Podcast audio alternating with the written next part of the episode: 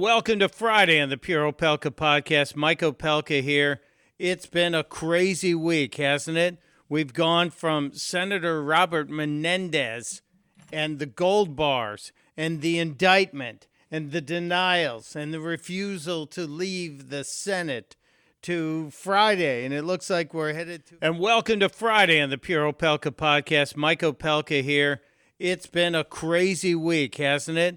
We've gone from Senator Robert Menendez and the gold bars and the indictment and the denials and the refusal to leave the Senate to Friday. And it looks like we're headed to a government shutdown.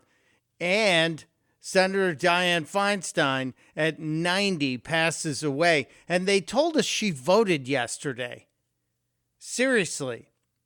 I wonder how true that is. Now, I'm sorry for the Feinstein family and the loss of their matriarch, but this lady did not belong in the U.S. Senate and should not have been there for a long time now. But may she rest in peace. May her family find comfort. And I can't wait to watch the Democrats fight over that seat and all of the crazy rumors that have arisen. But we've got crazy rumors from the whole week. As I said, we started with Menendez. We ended up with the riots in Philly for a couple of nights, and God knows what's going to happen over the weekend. But I will be doing radio live Saturday night on Talk Radio 1210 WPHT from 8 to 10 p.m. So you need to join me because Dr. Michael Roizen will be hanging out with us. I've got to ask him questions about everything in the health world, including the story of the guy who's worth a couple hundred million dollars, and uh, he's trying to live forever. And is that even possible to achieve? He's got some weird habits. Plus, he takes 111 pills before noon every day, vitamins and stuff. He's not taking drugs or anything. But uh, we'll get to Dr. Roizen tomorrow night. We'll get to in depth coverage of what's happened between sundown today, Friday, and 8 o'clock tomorrow. Because I'm sure there's going to be another attempt to try and keep the government open. The Democrats are not being helpful. The Republicans are fighting internally. Uh, there's a whole group that wants fiscal sanity, wants to stop spending in Ukraine, wants to stop spending some of the worthless, reckless spending here as well. And I, um, I think they'll get it done over the weekend. So no one will miss a paycheck and the Democrats can calm down. And maybe we'll talk a little bit more about the the inquiry into the impeachment of Joseph Robinette Biden Jr. We had, of course, the first hearing that happened on Thursday, and the Democrats lost their ever loving minds. They were freaking out over the fact that there's finally a real investigation into what Joe Biden and the Biden crime family did. You don't believe me? They lost their minds? Here's a montage, Fox played this, of the Democrats accusing and the Republicans fighting back. It's a back and forth that happened all day. But remember, this was the first hearing. The Republicans are doing this methodically. If the Republicans had a smoking gun or even a dripping water pistol, they would be presenting it today, but they've got nothing on Joe Biden. If we had a box of all the foreign money the Bidens took, it would have reached to the ceiling. Yeah. This is not a serious inquiry. This is not a serious hearing. Hunter Biden referred to access to his father as the keys to his family's only asset. Those words are going to come back and haunt Hunter Biden. The only thing the president is can be guilty of here is being a father. This image shows an email between Hunter Biden and his business associates stating the setup of equity in a Chinese owned energy venture. Who else was getting a cut? According to this email, 10% was going to the big guy. This is an embarrassment. Yes, AOC, you are. AOC was just nuts. It, it, was crazy, but it was a, a, a long and interesting hearing. And the most interesting thing about it is the mainstream media didn't want to cover it. Fox covered it. I watched it on C-SPAN, which you know wall to wall coverage without any breaks, etc. But MSNBC, NBC News, CNN, The Washington Post, New York Times, uh, they didn't want to cover it. Remember, the most the most insidious power of the media is the power to avoid or ignore something. And that's what was done with this hearing by the GOP. They ignored it, they avoided it, they acted like it didn't exist. Hmm. And now James Comer is subpoenaing Hunter and James Biden's bank account. So we'll see what happens there. Meanwhile, Joe was in Arizona uh, announcing the uh, initiative to build a library honoring John McCain, which is a nice thing to do. And there's probably a ton of money available to do it among McCain supporters. And the McCain family certainly powerful enough to get that done. But Joe Biden wants to take your tax dollars, COVID money that was sent to Arizona, to do that. So I'm sorry, that's wrong, sir. And you heard the news by now. The debate numbers were low, and I bailed out of it an hour into it because it was terrible. Terrible, terrible, terrible.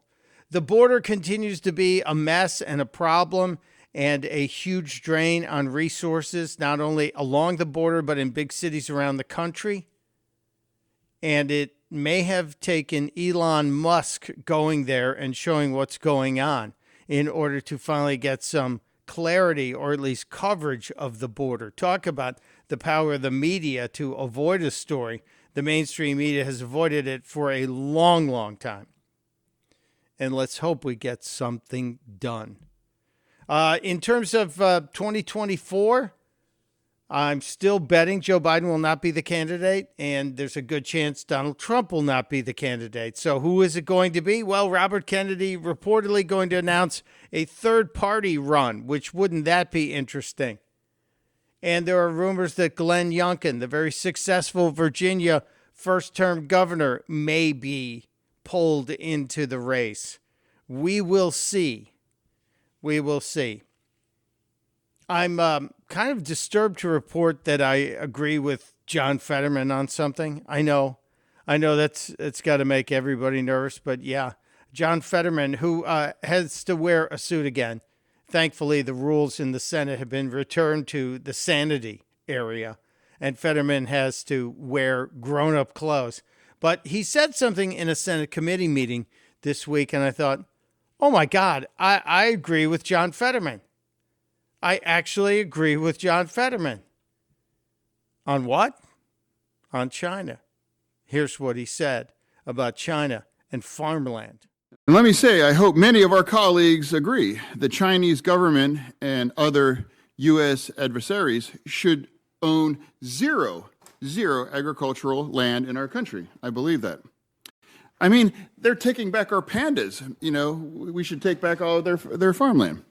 Well, we should take back the farmland, but to be honest and direct and factual, the pandas were on a, uh, a, a loan from China. China gave us those pandas to put on display and drive up traffic at zoos, etc., but they were never to be a gift permanently kept in America. That's one of their most valuable assets, the panda. But he's right about the farmland. And we'll talk to Gordon Chang about that in just a little bit. Uh, it's just our foreign policy is so messed up because our Secretary of State, Antony Blinken, is not focused on being the Secretary of State. No, he's focused on his music career, it seems. He's, he's shredding and playing the blues.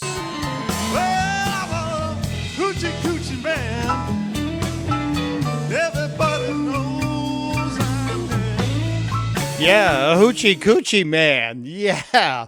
I saw that on the five and I had to laugh. He's a talented guy musically. I wish he would spend a little more time with his duties as Secretary of State. Well, he did have the reveal of Hillary's portrait. Yeah. That was a scary thing, wasn't it? Don't count Hillary out either. She still thinks she has a chance to get back in and run as a candidate, especially if Donald Trump is the candidate. She wants to beat him so badly. I know. I know, I know, I know. All right. Um, I, I want to get uh, Gordon Chang in here. China is a very, very important topic. And so we get the best guy in the business to talk about it. Gordon Chang joins us next on the Pure Opelka podcast.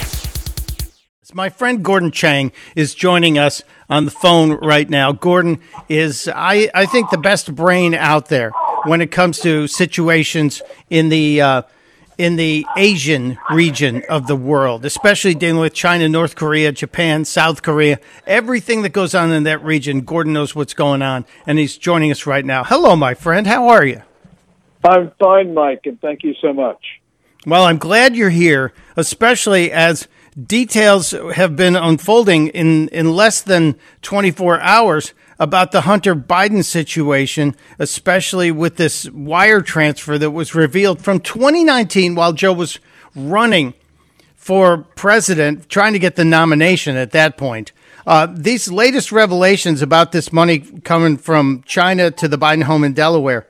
Uh, Gordon, do you see this as real evidence or credible evidence that there is a link between Joe and the Chinese government? Well, certainly I do, and we're going to learn more and more as those um, details come out. You know, Mike, money always leaves a trail, and that's what we're going to learn. But the other thing we've got to be even more concerned about is that blackmail often does not leave that trail. And we have to be concerned that the Chinese Ministry of State Security has recordings of Hunter Biden, you know, video of him on Chinese soil. And we have to be concerned that uh, Hunter Biden, when he was on Chinese soil, engaged in compromising acts that the Ministry of State Security will have evidence of. And those can be used as blackmail against the President of the United States. And we may never know that. So I'm concerned about what uh, the Chinese have on Hunter that is being used against Joe, the father. Hmm. Yeah, because that's during the time when Hunter was likely still uh, fighting the drugs and the addiction he had. That's a that's a very important point. Um, I, I played the clip of John Fetterman today in the Senate, and that clip actually came out after we had booked you for the show today. Are Democrats finally waking up to China and the purchases of land that they're making around the country, especially farmland? I think everybody is because the evidence has become compelling. You know, the Chinese have been engaged in um, criminal acts on their land. So, for instance, in Oklahoma, um, there has been illegal marijuana cultivation, but there's also been credible allegations that Chinese parties have used their land to base human trafficking operations. And then, of course, we have all those suspicions about Chinese purchases very close to sensitive military facilities, such as at Grand Forks in North Dakota, um, perhaps at Travis in California, and Laughlin Air Force Base in Texas. So um, there is uh, many things that we have to run down. Well, uh, and I, I hope this awakening is is not just uh, just starting. I hope it happens and, and quickly takes action. But how hard is it going to be to say take away property from uh, foreign owners like China? Well, if uh, the owner has been committing crimes on that property, then uh, the application of forfeiture statutes, we can just take the property without compensation. Now, if the owner has been innocent, then yeah, we have to pay compensation. Um, that's a constitutional obligation. But we should get the Chinese off of our land. And for a very simple reason, Mike, and that is no American may own land in China. So the question is, why should we allow Chinese parties to own land in our country? It's just a very simple matter of reciprocity. It has nothing to do with anything else. If we can't do it, they should not be able to do it either. We're talking with Gordon Chang, Gordon G. Chang on Twitter or X, whatever you're calling it. You should be following him. You've seen him everywhere talking about uh, issues that relate to the U.S. and the world or the part of the world we call Asia, all the various countries there. Uh, Gordon, there's been a lot of discussion lately about shakeups in the upper tier of uh, the government in China that Xi Jinping may be disappearing some of the high ranking officials. What's going on? Uh, first of all, in the Chinese military, there have been a lot of purges, um, and the, most of the purges, from what we can tell, are in the Rocket Force, which is the branch of the Chinese military that controls almost all of China's nuclear weapons. Now, we don't know whether this is Xi Jinping disappearing people or whether Xi Jinping's enemies are disappearing Xi Jinping's allies. Uh, that has yet to be determined. But you know, you when you have instability with the people who control um, the world's most destructive arsenal, then yeah, we've got to be concerned. Well, I hope we are. Um, uh, the the last couple of months of the summer, it seemed like uh, our friends in Taiwan were at serious risk of a Chinese takeover. Has that threat slowed down or diminished at all? Uh, China has stepped up the tempo of activities around Taiwan, as hard as that may seem. Um, but I'm much more concerned about what the Chinese are doing in the South China Sea right now um, at Second Thomas Shoal and Scarborough Shoal, of the Philippines, because Beijing is engaged in activities that could very well lead to war. Um, we've seen small scale skir- skirmishing there, which could obviously escalate. So um, it could be Taiwan, it could be Japan, it could be the Philippines. God knows where it might be. It might even be us with China's dangerous intercepts in the global commons. But China is um, looking for a fight. And is is that search for a fight because China's economy is teetering, and the best way to bolster a leader who is under fire from his own people is to start a war? I think that that is one of the things that we have to be concerned about. You know, Xi Jinping, he doesn't need any more incentives to be reckless, but for what you mentioned, China is facing simultaneous crises. Xi Jinping does not have an answer to them. Matter of fact, what Xi Jinping is doing is aggravating the situation. And so he could very well believe that his, his only way out is to attack a neighbor. No, I hope to God he doesn't think that way, but um, he doesn't, as I said, he, he's dangerous on his own, even without uh, another incentive to go out and invade somebody. And lastly, Gordon Chang, uh, you have talked um, endlessly about uh, China as, as a threat to America, and you kind of hinted that maybe there could be um, activity on American soil. Are there a number, a significant number of Chinese agents in this country, in your opinion? Well, there certainly are. Uh, there's the four remaining consulates, that enormous embassy on Connecticut Avenue in Washington, D.C., the nine remaining police stations. There's probably more than one secret Chinese lab in the U.S., the one that they found at Fresno. There's probably more of those. Um, and the list goes on and on. But also, with those Chinese migrants coming across our southern border, um, some of those people um, look like they're saboteurs. They are males uh, in packs of 5 to 15 of military age, unattached to family groups who pretend not to speak English, and U.S. Border Patrol knows that some of them have links to the Chinese military, and we're not tracking them. So uh, it looks like that the first day of a war in Asia is going to be fought on American soil. The first time since the War of 1812 that we Americans have had a sustained battle on our in our own homeland. I hope you're wrong about that, but I am very concerned because I've seen photos of the groups of Asians, of specifically Chinese uh, men of what you might call military age, coming across that southern border uh, alone, without spouses or children.